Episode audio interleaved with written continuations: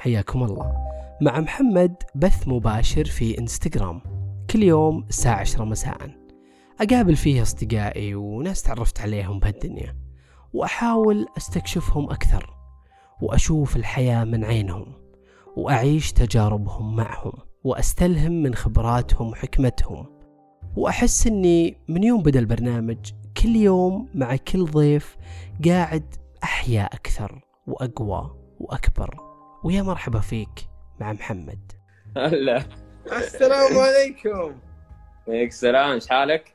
يا مرحبا. اظنك سويت مقدمه اطول مقدمه في البرامج في الحلقات كلها. ما بقى شيء، ما بقى الا اوصل لهم بيتنا واقول لهم كيف تسوي فوتوتشيني. شلونك خالد؟ عساك طيب؟ الحمد لله. كيف امورك؟ الصوت واضح؟ كل شيء تمام؟ واضح واضح، وجهك يجيب العافيه ومشتاق لك قد كذا. الله ييسر ان شاء الله. ان شاء الله بعد عيد الاضحى ان شاء الله يفتحون الرحلات ويانا. احنا اي مكان يا اخوي، خلينا نشوفك. مستعد؟ الله ابد، حاضرين. صلي على الرسول.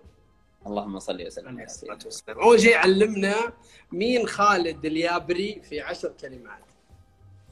ايه هي ها زين. انا اعتبر نفسي شخص محظوظ جدا جدا جدا، ممتن للحياة، شاكر لكثير من النعم صراحة اللي ربي رزقني إياها. أحصيتها كان ولا ما أحصيتها، ما انتبهت عليها بين فترة وفترة تتذكر شيء. مهتم بالمعرفة.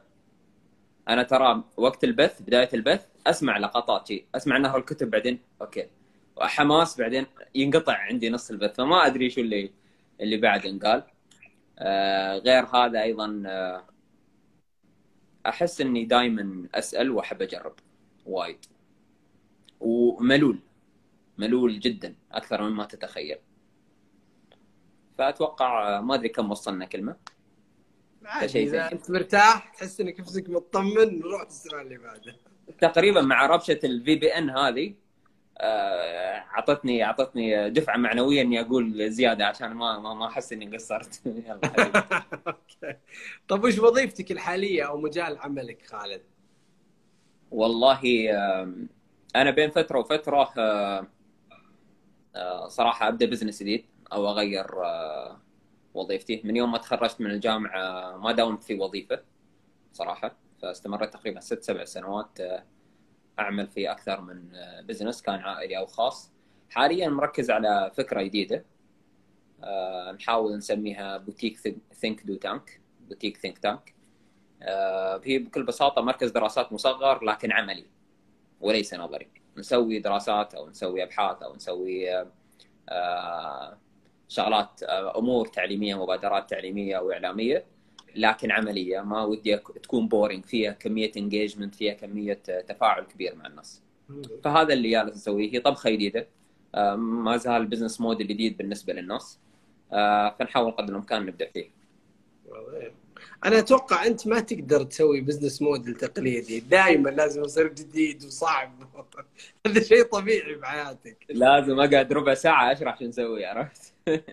وما تدري ما أنت واثق إذا فهموا ولا لا، بس يلا هي ويعني وتقول له سوي سيرش في جوجل بتحصل شبيه، عرفت؟ الله ييسر لك.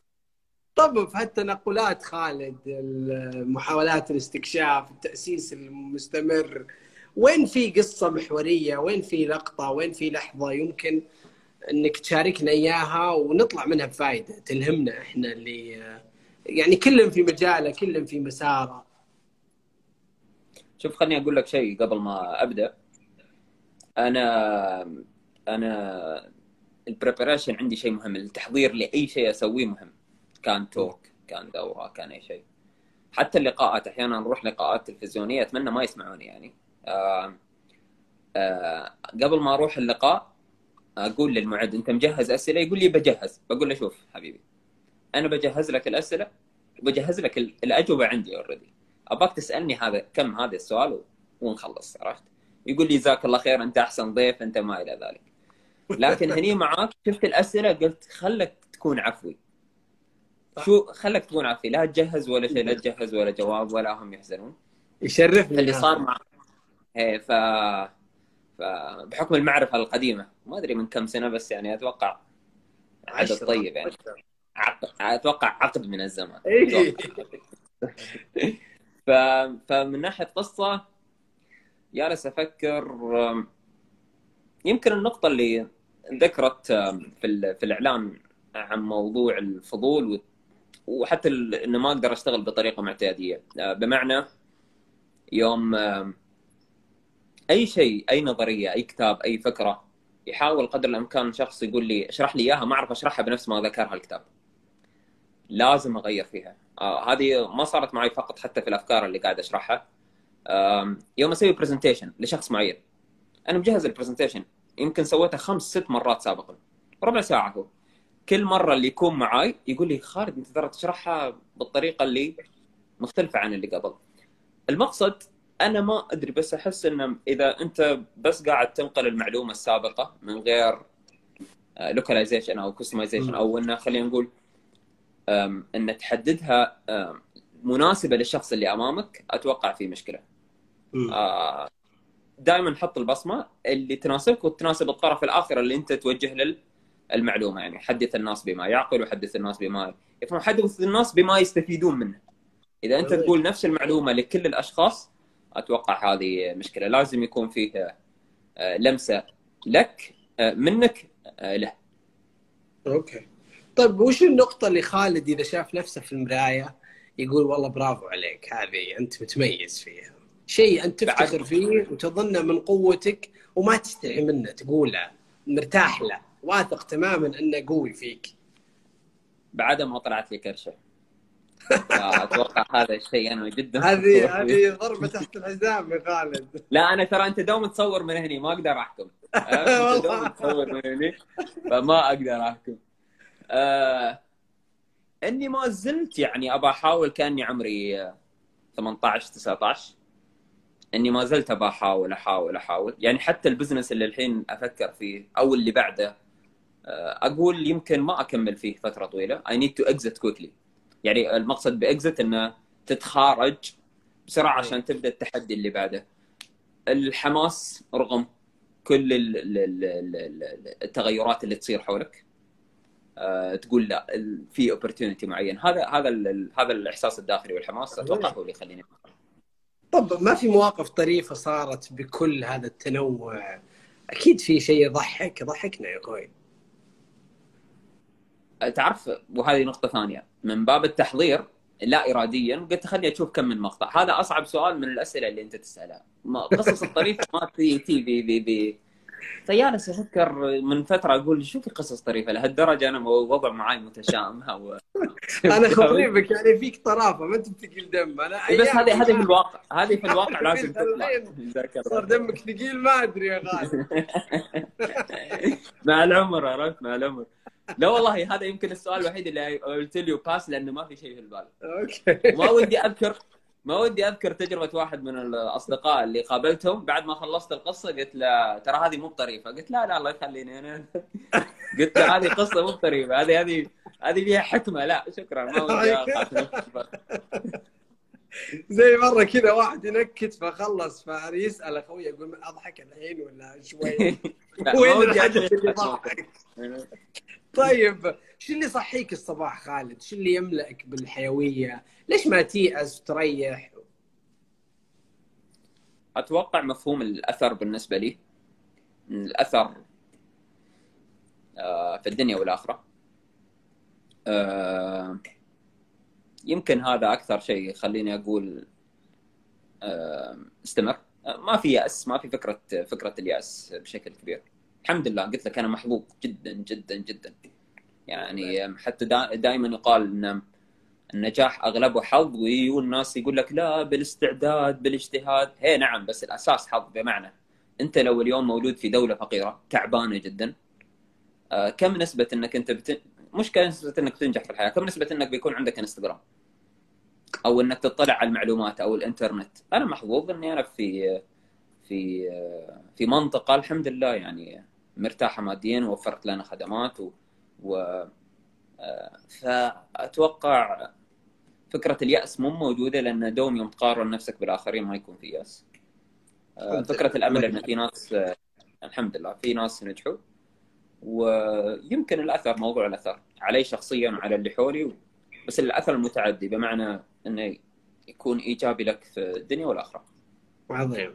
طب وش اللي ضايقك خالد؟ شو اللي يعكر صفو مزاجك؟ شو اللي يكدرك؟ إذا ما اشتغل بث انستغرام وايد يعكر صفو مزاجي هذا.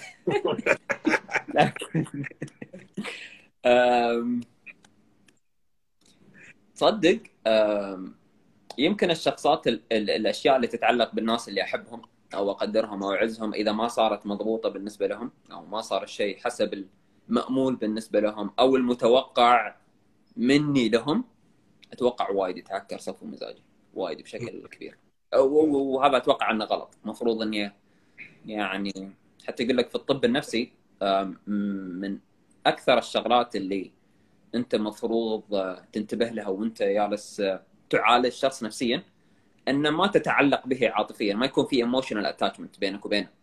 إذا هو غلط أنت ما تزعل، لأنك لو زعلت بيأثر على قرارك عليه. عرفت؟ بدل ما تعطيه حبة 50 ملغ ممكن تعطيه 100 ملغ لأنك أنت انزعجت. عرفت؟ فالفكرة أنه لا، أنت مفروض يكون عندك disattachment معه. فأنا أتوقع هذه واحدة من الشغلات اللي تزعجني، شغلة تتعلق بالعلاقات بالناس اللي يحبون.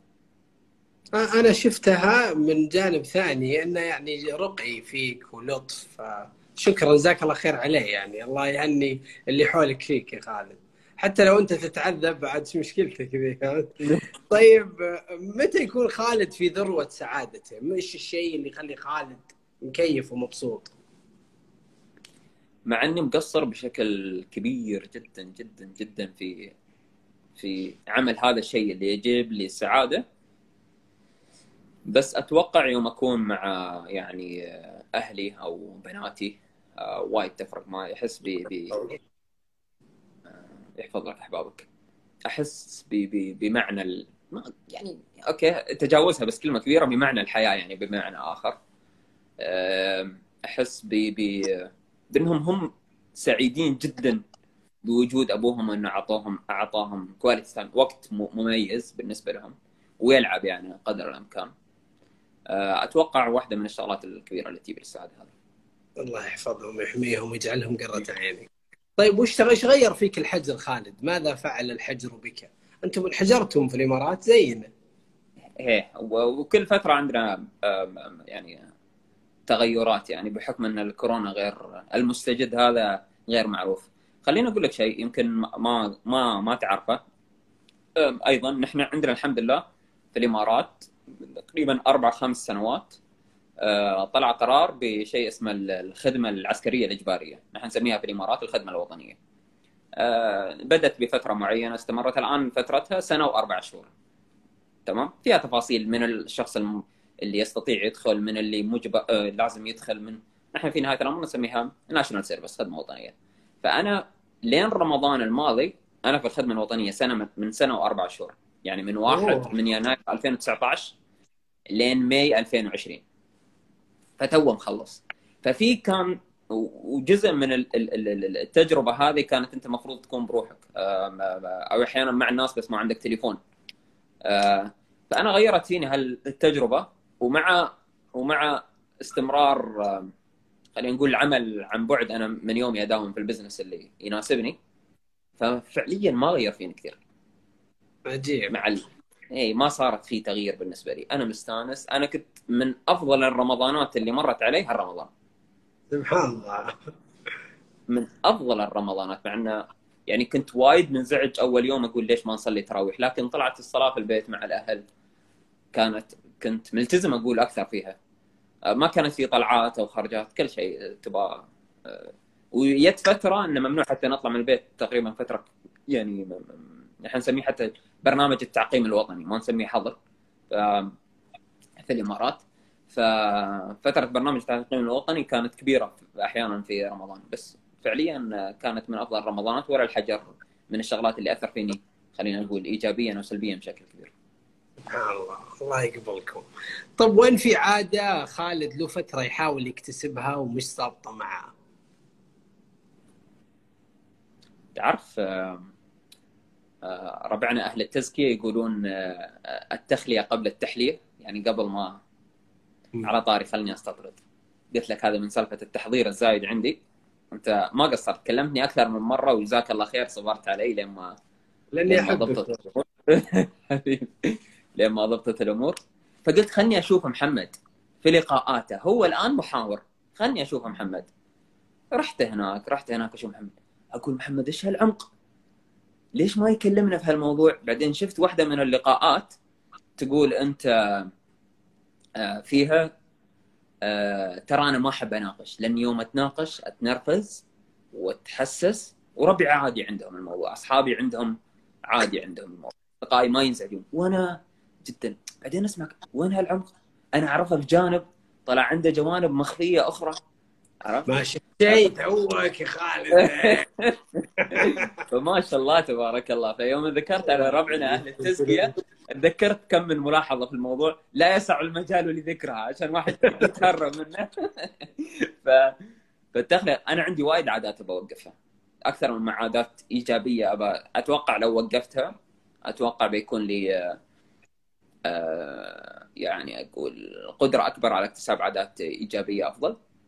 مع ان اغلب كلام الدراسات العلميه الاخيره والكتب هذه Power of Habit، Atomic Habit، Productive Habit، كلها كتب طلعت الفتره الماضيه، غير صاحبنا ستيفن كوفي عادات السبع لاصحاب ما ادري بال80 طلعها، ينظرون لها نظره ثانيه، لا حاول تستمر، حاول تثبت العاده الايجابيه 21 ما ادري ايش، وغير العادات السلبيه بعادات ايجابيه، مو بتخليها فارغه، لا انا عندي عادات سلبيه وايد ودي اوقفها، لا يسع المجال لذكرها. الله يا ربي يوصلك الى ما تريد. طب وين مين في شخصيه خالد يدين لها بفضل ما تستشعر انها يعني خالد قبلها غير خالد بعدها، الهمتك؟ يعني مو شرط، يعني بعض الضيوف يا اخي حسيت انهم يتحسسون من ذا السؤال، مو بلازم واحد غير حياتك، بس يا اخي شخص لمس فيك شيء، سوى فيك تاثير. زين، ايضا يمكن احاول اذكر اشخاص يمكن مش معروفين عشان حتى اذكر لك ان في اشخاص غير معروفين في حياتنا ياثرون فينا، لا بقول لا ابوي ولا امي، كل الناس ياثرون فيهم، الناس القريبين منهم، بعض المشاهير، بعض القدوات، خاصه يوم تقرا كثير ياثر فيك شخص فتره معينه، بعدين تشوف اوه ليش انا كنت متاثر فيه، هذا كان كلامه جدا ليس بالمستوى اللي انا اعمله. لكن انا كنت غير اجتماعي وحساس جدا في ايام الحاره، الفريج احنا نسميه، عرفت البيوت اللي جنب بعض عدال بعض، كنت معروف اني انا زعولي كبير وغير اجتماعي، ما احب اطلع وايد. هالصفتين، صفه راحت مني وصفه ما زالت موجوده. الصفه اللي ما زالت موجوده اني انا ما زلت حساس شوي، ف وانتبه على الكلمات وين تروح. الشيء الاجتماعي، انت اليوم تشوف خالد اجتماعي،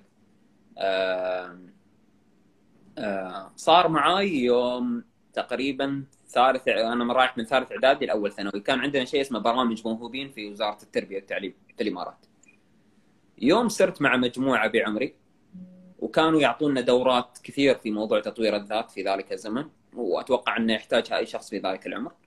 اتوقع غيرت شخص بنفسي كبير، وفيما بعد عرفت ان هذا برنامج الموهوبين كله اتى من امراه واحده كانت تعمل في وزاره التربيه والتعليم، اكن لها استاذه وفاء.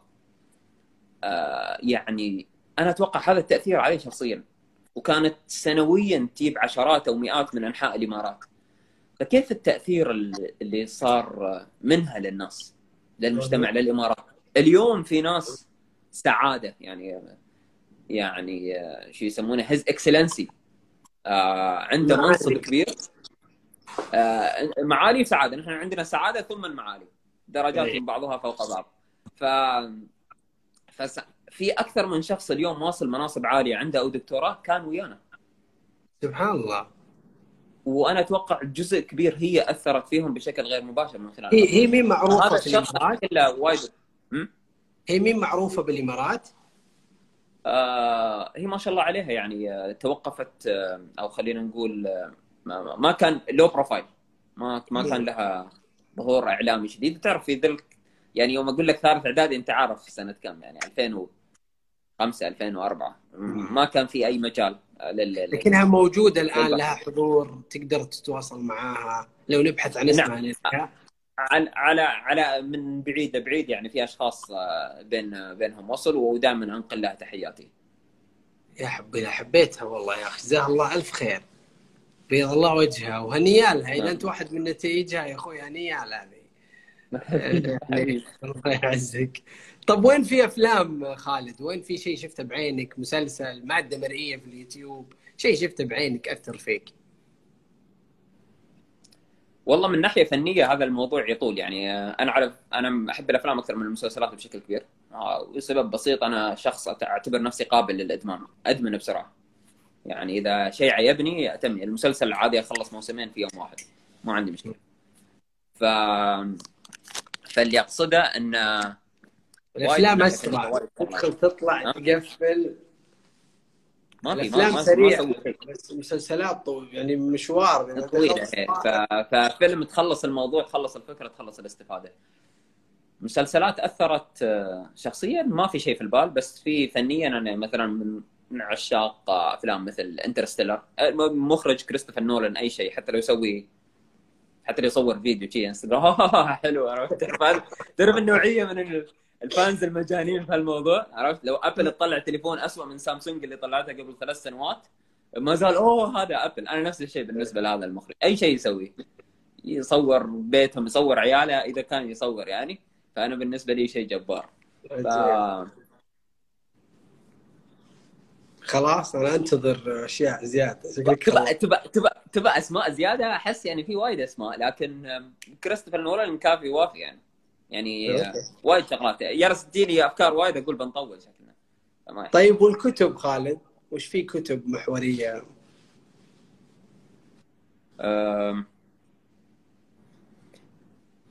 في كتب تغير طريقه التفكير، يعني ممكن اقول دعايه غير مباشره، شوفوا نهر الكتب، تكلمت عن وايد كتب، عرفت في شغلات رئيسيه، لكن اللي في بالي ممكن في كتاب عايبني يلخص، اسمه حصاد القرن. هذا مركز دراسات في الأردن سوى شيء، جاب مجموعة كتاب في مجالات معينة وقالوا لهم اختصروا لنا حصاد القرن الماضي من المعرفة في مجالكم. واو. في 10 صفحات، 20 صفحة. واو. وايد مجالات تكلموا عنها، تكنولوجيا، ادب، علوم انسانيه. انا عندي المجلد مال العلوم الانسانيه، شيء جبار، شيء جبار. فتخيل في العلوم الانسانيه علم الاجتماع، علم الفلسفه والاقتصاد، ما مثلا في الفلسفه ومجال وايد احبه، ما يتكلم لك عن سقراط وارسطو، خلص الموضوع، يتكلم لك عن حصاد القرن في اخر 100 سنه في 20 صفحه.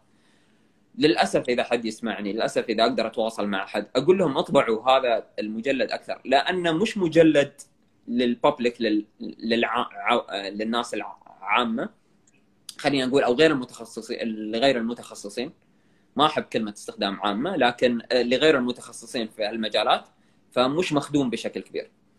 لكن ممكن من الكتب الاداريه اللي انا متاثر بشخص معين اسمه جيم كولينز، واتذكر الله يعيده بالخير، مقهى اكثر من قهوه، سويت فيه كلمه 2012 عن جيم كولينز، ملخصات لكل كتب خلال 2 ساعات. اوف صدق، فاني ادري والله. 2012 تعرف انت كنت مدير كبير يعني، عرفت تفويض عرفت تفويض، عرفت بلاتفورم انا اسوي بلاتفورم بغض النظر اللي يصير فيها يا ابو خالد. فاللي صار انا دوري ادري انك تدري عن المشروع.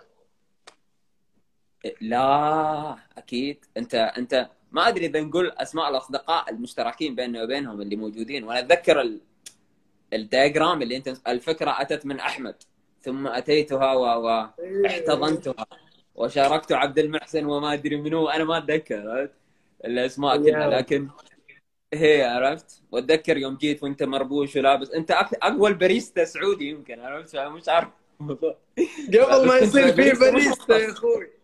ايوه كنت باريستا مش مختص، بس عرفت ما كنت تقطر القهوه من من السماء. ما كان احد يقطرها ولا كان قطرنا يا اخوي. الله يبارك. جيم كولينز من الاشخاص اللي اثروا فيني من ناحيه كتب. عجيب. طيب وسالفه جروث، وش جروث؟ هذه هبتك الجديده؟ ايه هذه هبتي الجديده. ايش جروث؟ جروث نمو. هي صراحه مثل بالنسبه لي خلينا اقول مؤسسه نستطيع من خلالها نسوي مبادرات في ثلاث مجالات: رياده الاعمال، التعليم والاعلام. الانترسكشن بين هذه الثلاث امور، رياده الاعمال، تعليم واعلام. اي شيء في ضمن هذه الثلاث اطارات وبشكل او باخر خلينا نقول يطور الاقتصاد المعرفي في منطقتنا، كان في الامارات، كان في السعوديه، كان في المنطقه ككل. I'm interested to be part of. فديس از ابرود شوي، يعني يبغى لنا تصغرها عشان نفهم ايش يعني. تبنون مدرسه ولا تسوون استوديو اكاديميه اعلاميه ولا؟ بعد بعطيك نقطه ثانيه. ما احاول اسوي اي شيء نوت سكيلبل، بمعنى ما احاول اي شيء اسويه احتاج عشان اتوسع احط كابيتال عالي. فاسوي مبادره بسيطه جدا لكن هي ممكن تكبر بشكل او باخر. اعطيك مثال، في شيء شغالين عليه حاليا مسمينه اكاديميه نمو. اكاديميه نمو هي ما ادري اذا اقدر اقول اول، بس من اوائل خليني اقول البلاتفورم، خلينا نقول المنصات التعليميه اللي مختصه برياده الاعمال. واي واحد رجاء ممكن بعد ان انتم تسوون منشن يقول لي اذا في اي اكاديميه مختصه برياده الاعمال في السوق. امجد الزباز، ما سمعت عن شغل امجد؟ ايه امجد. امجد فلهذا اقول من اوائل لاني متذكر امجد، مع ان الطريقه اللي شغال فيها انا مختلفه شوي عن الدكتور امجد، وننقل له كل تحياتنا وسلامنا اليه. ضيف اول اسبوع الظاهر من الضيوف البث. امجد فلته يقول لك نقطه وراها. انا تصدق يعني في نهايه الامر نحن ككوميونتي كايكو سيستم قريبين من بعض، فاظن شفت اول تواصل كان بيني وبينه قبل سنه وشوي، واول اتصال بيني وبينه كان قبل تقريبا اسبوع 10 ايام. اوكي. لاني كنت اجهز الموضوع، فكنت اشوف اللي في السوق، منو اللي في السوق. اكاديميتهم ممتازه، بس البزنس موديل مالهم مختلف عني، وذي ار سكيلبل وانا سكيلبل بس بطريقه مختلفه ثانيه. اوكي.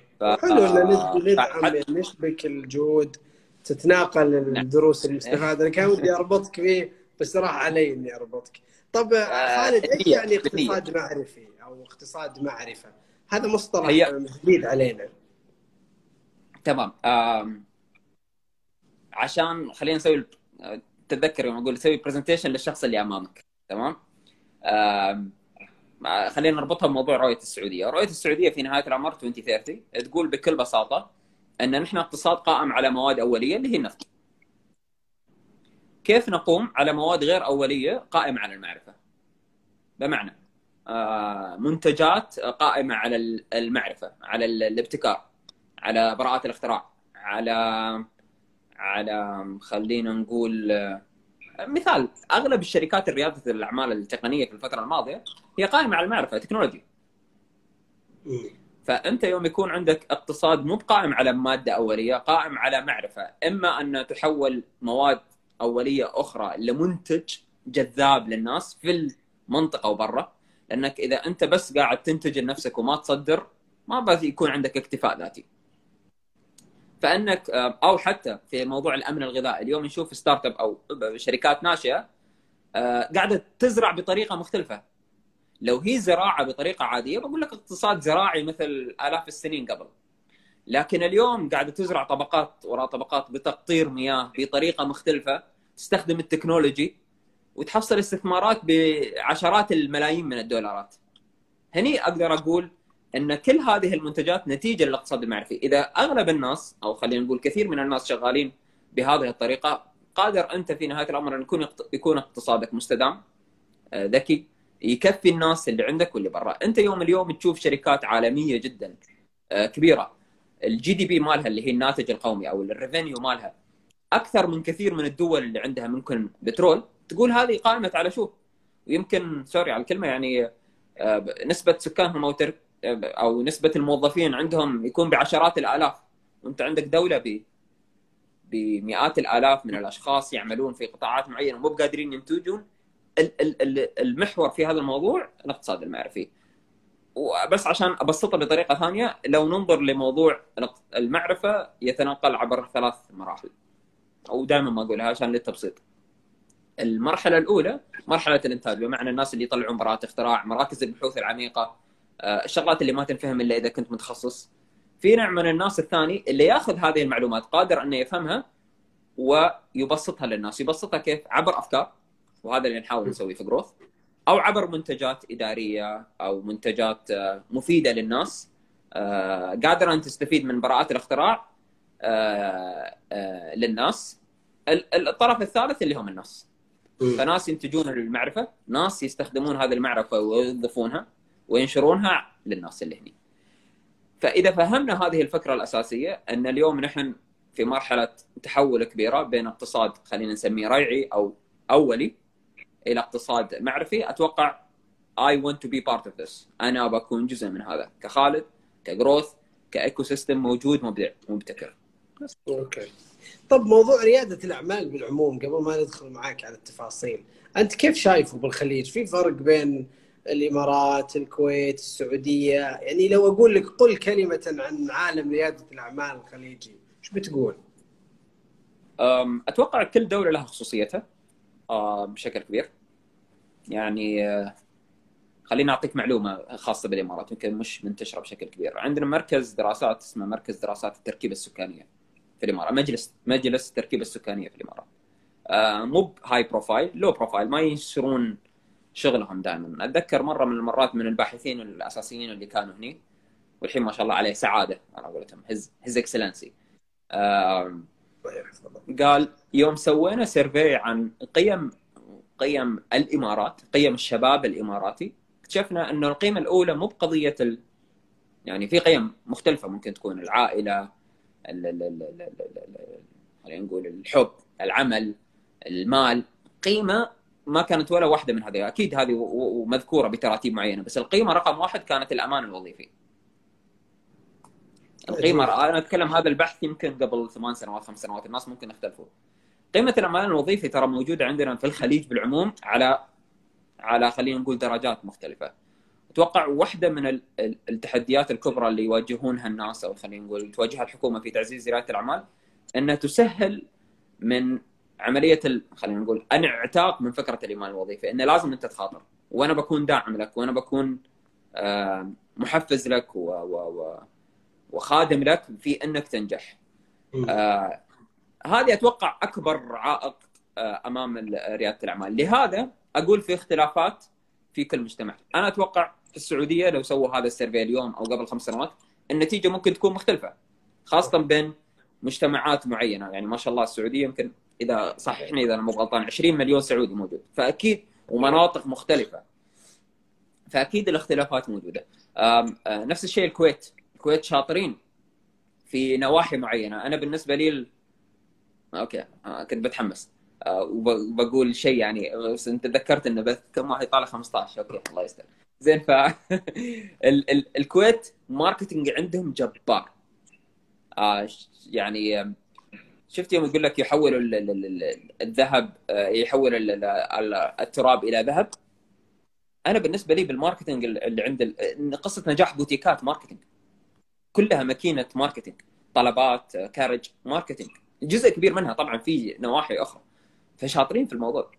فاللي اقصده ان كمنطقه موجوده، خلينا نتكلم عن الخليج بالاحرى حاليا، في اختلافات، في درجات مختلفه، في تحديات مختلفه. في مصر مختلف الموضوع. مصر فيها كميه من المؤتمرات والعمل والشغل جبار، لكن باختلاف القوه الشرائيه، باختلاف عوامل اخرى، اتوقع الموضوع ما اقدر اعمم. يعني حتى في السعوديه نفسها ما اقدر اعمم، ما اقدر اعطي تعميم عام صراحه. طيب، على يوم انك طريت خلينا نقول الاراء العامة المطلقة. موضوع التشريعات ما أعرف، أنا ما أدري إذا أنت يعني تعايش تحدياته ولا لا، بس أنا أشوف إنه واحدة من التحديات اللي عندنا بالسعودية إنه في موضوع الأنظمة، الأنشطة التجارية ما تستوعب المشروعات الابتكارية. يعني أذكر مرة قرأت مقال ساخر لشخص يقول لو مارك زوكربيرج كان بالسعودية كان للحين معاملته في البلدية ما طلعت، ما جاله رخصة. تعجبني الأمثلة المتطرفة هذه، حلوة، توصل الفكرة. هذا لا يعني انه ما في جهود، ما نقدر، بالعكس في جهود عظيمه، في تقدم، في محاولات للاستيعاب، في لقاءات متجدده، في هيئات تنشا تخدم الرواد، لكن لا زال هناك تحديات كبيره حتى في موضوع بسيط اسمه الانشطه التجاريه. فالبيئه التشريعيه ما تستوعب ابتكارات شباب. يعني انا ما اعرف اذا انت في الامارات قدر النظام يستوعب الكونسبت حقك، انك تجي تسوي لي ثينك تانك غريب شويه ومبادره ما ادري كيف، شلون لقيت رخصه لهذا النشاط؟ هو في نقطه في الجهه المقابله،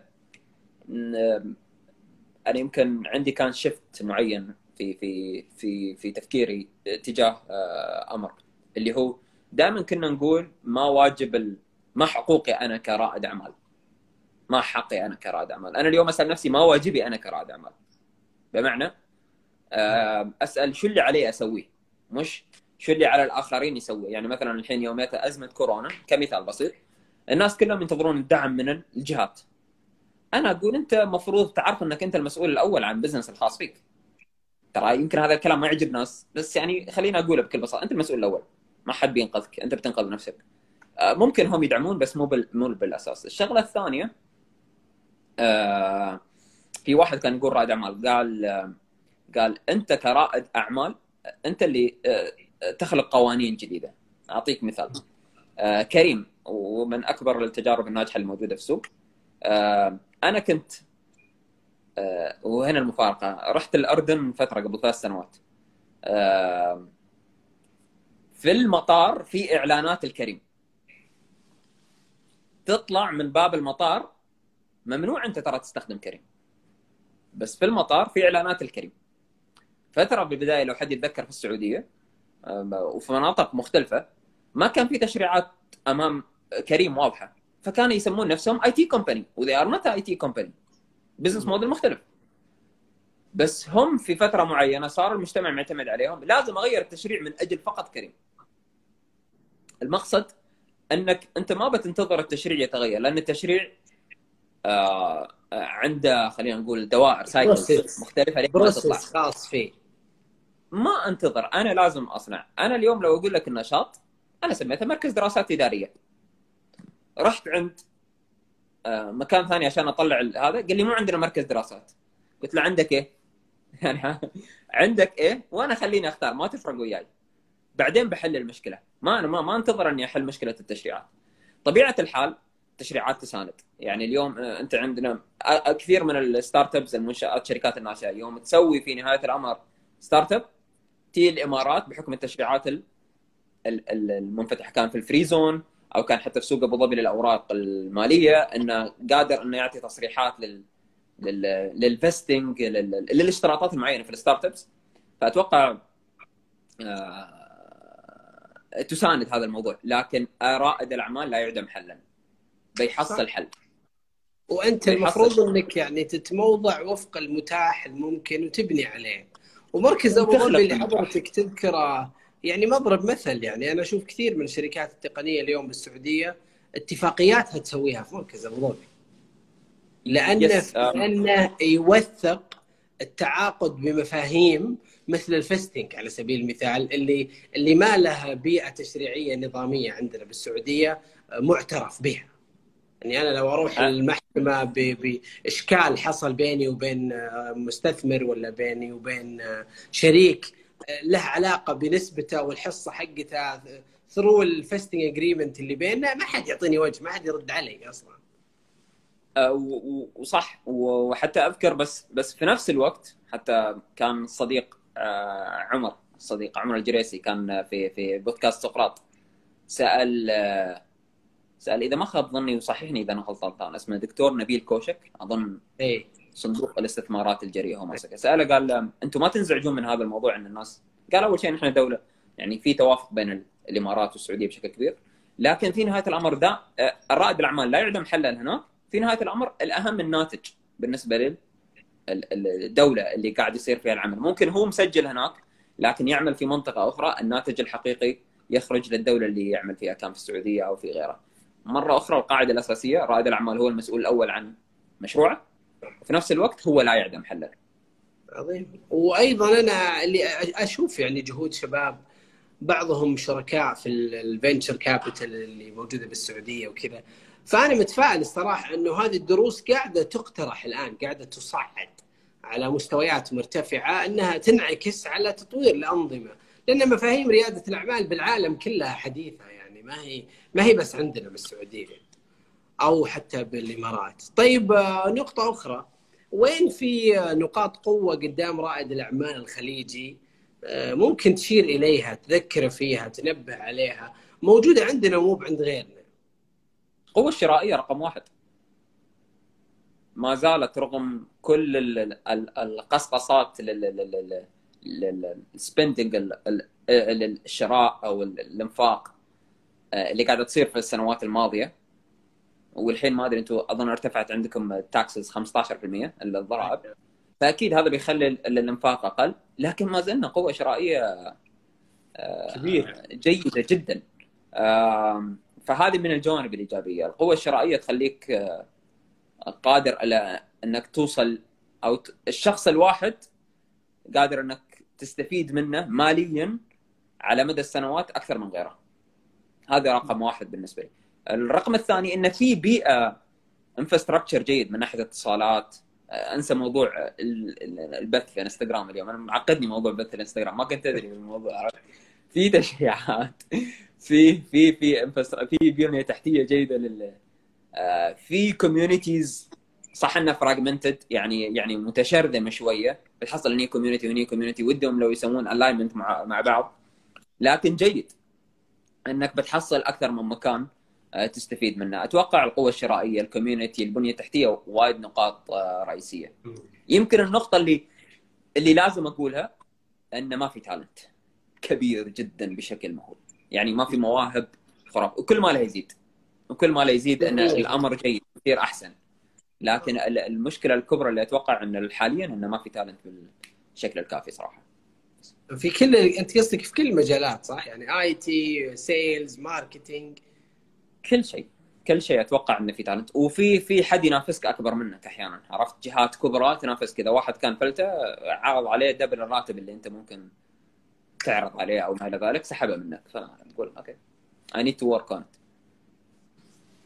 طيب وين في أهم 3 أخطاء خالد يقولها لرائد الأعمال، يقول له ترى في 3 أخطاء انتبه تطيح فيها، تتكرر، شفتها، تشعر بها، تراها، تنظر إليها؟ أنا بقول أخطائي وما ودي مرة أخرى أنه يعني كان يبين أنه ناصح للجميع أو منظم للجميع. أنا بقول ممكن 3 أخطاء أفكر فيها لنفسي.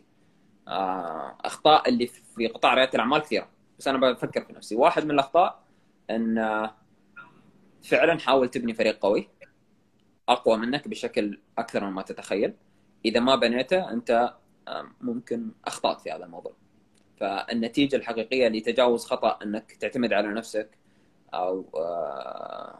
أو تعتمد على المنتج اللي لديك، لا، لازم تعتمد على الفريق. الفريق هو اللي قادر أن يطلع منتجات أخرى، ولا تستبخل في الموضوع، حاول تكون كريم في وقتك، في جهدك، في مالك، في أي من النواحي. الشغلة الثانية تحتاج منتور في البداية، ما تحتاج أنك دائما تجرب، لا، أحيانا تحتاج منتور، تحتاج شخص تتعلم منه بشكل كبير. أتوقع يعني بشكل كبير، وممكن تغير بين فترة وفترة، بس أنك تعرف أنت هذا الشخص وتحاول تحصله شو يسمونه؟ وتعضوا عليه بالنواجذ. ترى انا حارشت بهالمصطلحات شويه عشان احاول اسوي نفسي ما في، بس بعطيك فرصتين 3 الرابعه برد عليك. زين. الامر الثالث القابض على فريقه كالقابض على الجمر يا عم. ايوه ايوه جيب لي اعطيني من الثاني عرفت؟ استغفر الله العظيم. يمكن الرقم 3 ركز، مع انه صراحه شيء صعب يعني صراحه التركيز في بدايه الحياه. وانا النقطه ايضا بذكرها من واحد من الشباب اللي طلعوا وياك اخوي مازن يوم دائما كان مازن اتضرب يوم كان يقولون الناس دائما ركز ركز ركز ركز، كان يقول انا يعني اكتشفت فيما بعد اني انا احاول اكتشف ذاتي من خلال رياده الاعمال المشاريع المختلفه.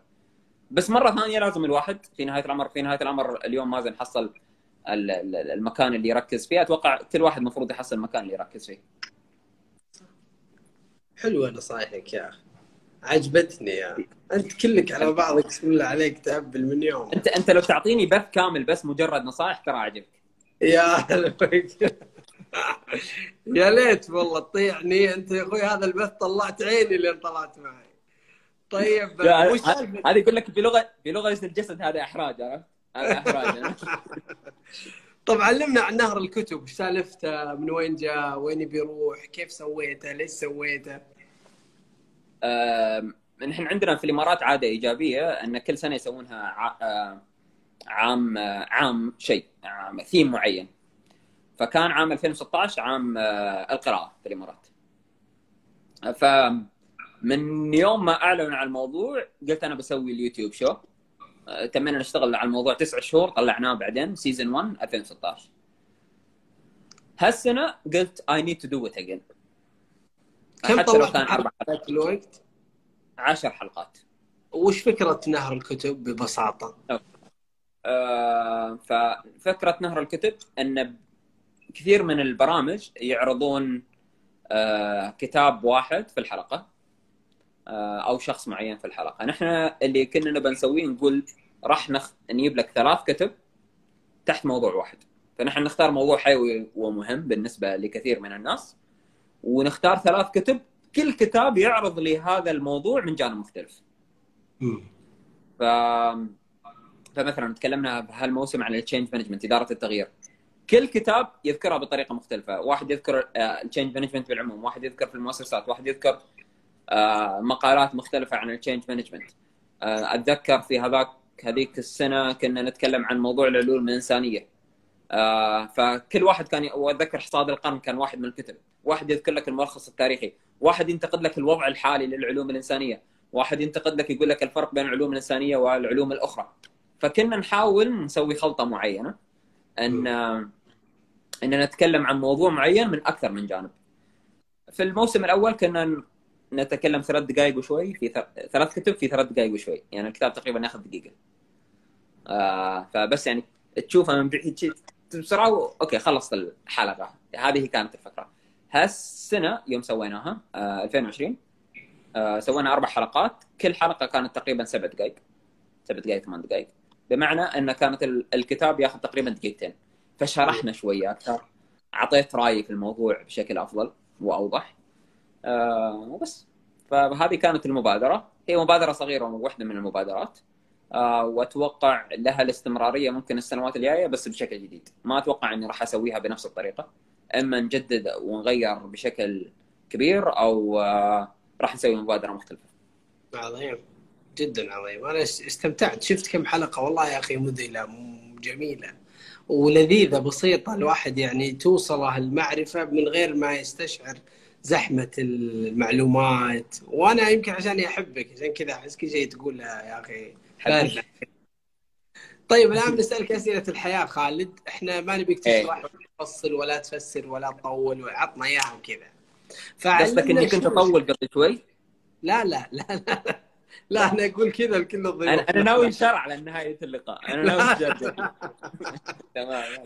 لا لا بس يعني عشان ناكد انه لا تشرح، عطنا اياها كذا زي ما تجي. فعلمنا يا خالد شو الحب؟ العائلة. والسعادة؟ ما ممكن أقول الأثر منك. وماذا يعني المال لخالد الجابري؟ سمعت التنهيده ولا ما سمعتها؟ شفت والله نظرة حزن. اتوقع انها وسيله. اوكي الله يزيدك ويبارك لك. وما هي الصداقه؟ من هو الصديق؟ داعم. اوكي وش تعريفك للنجاح؟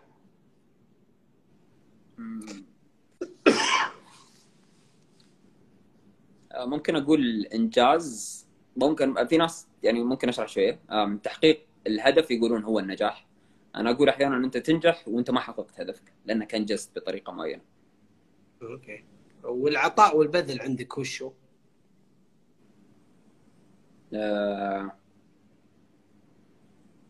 زكاة وقتك. والحياة عندك وشي وش معناها؟ مزرعة. ومين الزوجة في عين خالد الجابري؟ ما بكون على قولتهم مجتمع شرقي، بس اللي تصبر على زوجها. اللي اقصده ان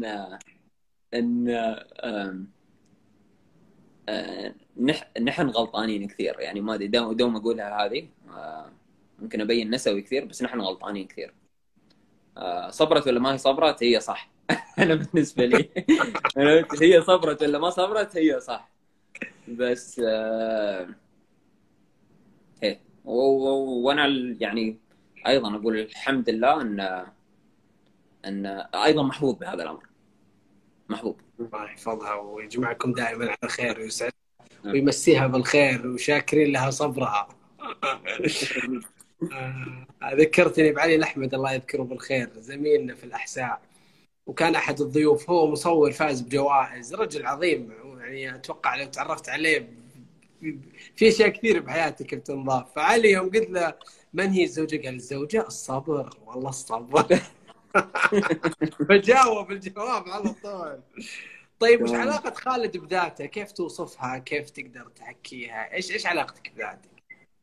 نفس البزنس مودلز اللي ابنيهم، دائما مشربك ملخبط كومبلكس ما ينفهم من اول مرة، اتوقع هو نفس الموضوع. طيب وش في ثلاث كتب لو بيدك تخلي كل احد يقراها؟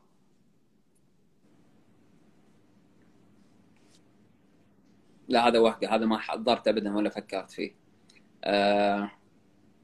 يعني افكر الناس باختلاف اهتماماتها. لان السؤال صعب، خلني اجاوب جواب بسيط تقليدي. اول شيء ممكن اقول القرآن. اوكي. فعشان اخلص واحد من الثلاثة بشكل سريع، عرفت؟ بعدين صحيح البخاري وصحيح مسلم وانتهى الموضوع، عرفت؟ وعد ضمن. لا جد ما قصرت. لا جد. يمكن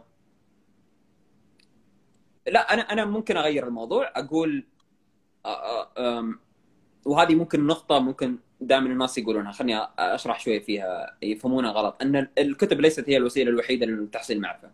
دائما في ربط بين خالد والكتب، انا ما اقول هي الوسيله الوحيده ولا يمكن وليست الوسيله الافضل دائما. فاروح ابحث عن منصات مختلفه، منصات كثيره تتعلم منها، تتعلم احيانا من الحوار، من التعليم اكثر مما تتعلم من الكتاب. ونقطه اخرى ممكن في هذه العلاقه ايضا، مو بلازم تقرا وايد، لازم تقرا كثير، بمعنى او اشرحها بطريقه اخرى، مو بلازم تقرا عدد كبير من الكتب، احيانا كتب جيده واحده تكررها اكثر من مره بشكل افضل. مره ثانيه يمكن ما بجاوب على هالسؤال لسبب ما باربط ان لا وجهه نظر خالد او وجهه النظر الصحيحه، خلينا نقول ان الكتب هي الطريقه الوحيده لتحصيل المعرفه. هناك خيارات كثيره. خالد يقول هذه نقطه تحول حياتي بالنسبه لي. اي اظن اللي ذكرتها سابقا، اللي هي يوم في برنامج الموهوبين في طب وش في شيء ندمت عليه خالد؟ شيء ندمت عليه وتقول لي انتبه يا محمد تطيح فيه. شوف ما اقدر اقول لك انتبه يا محمد تطيح فيه لسبب بسيط، لاني ما عقد من الزمن فرق معانا، فمش مع النصائح على قولتهم اللي نت كستمايز، لازم اعرفها، لازم نجلس جلسات، عرفت؟ واجي اسالك اسئله، شغلات بستفيد منها وشغلات بس يعني لقافه، عرفت ابغى اعرف، عرفت ابغى اعرف ليش الموضوع، مو بلا عشان تستفيد انت لا لكن وايد شغلات ندمت. يمكن لليوم قلت لك العادات السلبيه اللي لدي، يمكن انتبه على بدايه العادات السلبيه، لا تخليها تكبر معك. اوكي، اول ما تبدا وانت عارف انها سلبيه لا تحاول تكمل فيها، لانك كل ما كملت كل ما ارتبطت في حياتك بشكل اكبر. طيب ما عاد بقى دقيقه ونص وبقى اخر سؤال، لو العالم كله يسمعك يا خالد بكل الجنسيات والديانات وينتظر منك كلمه تقولها من قلبك له، وش بتكون؟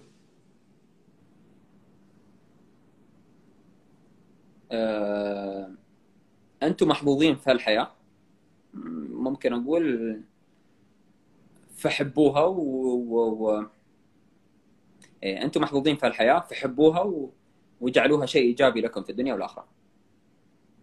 عظيم، انا احبك يا خالد حبيب، ما تقصر. الله يكرمك. بقي 50 ثانيه بناخذ اسئله سريعه.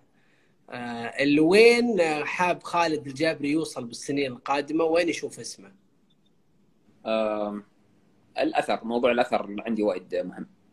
مقوله راسخه بذهنك اللي ذكرتوها، وما لك الا الصبر وش وداك له، دامك رايح على بزنس موديل صعب وحياه صعبه ما لك الا الصبر وش وداك له. من تجربتك هل رياده الاعمال وعالم البزنس صعبه على اللي ما يمتلك ولا شيء وراح يبدا من الصفر؟ نحن واحده من المواضيع الرئيسيه اللي ودنا نطرحها في اكاديميه نمو صراحه، كيف تبدا من غير ما يكون عندك فلوس. فاتوقع حتى لو ما كنت تمتلك ماديا، لكن لو ما تمتلك لا مهاره ولا موهبه يبارك تشتغل على الموضوع، ولا علاقات يبارك تشتغل على الموضوع. اروع ما قاله الضيف اليوم كونه محظوظ، حسيته شفاف وواقعي جدا. حبيبي، وانا والله احب خالد واتمنى اقابلك قريب على خير. كن بخير، تصبح على خير. في معنا.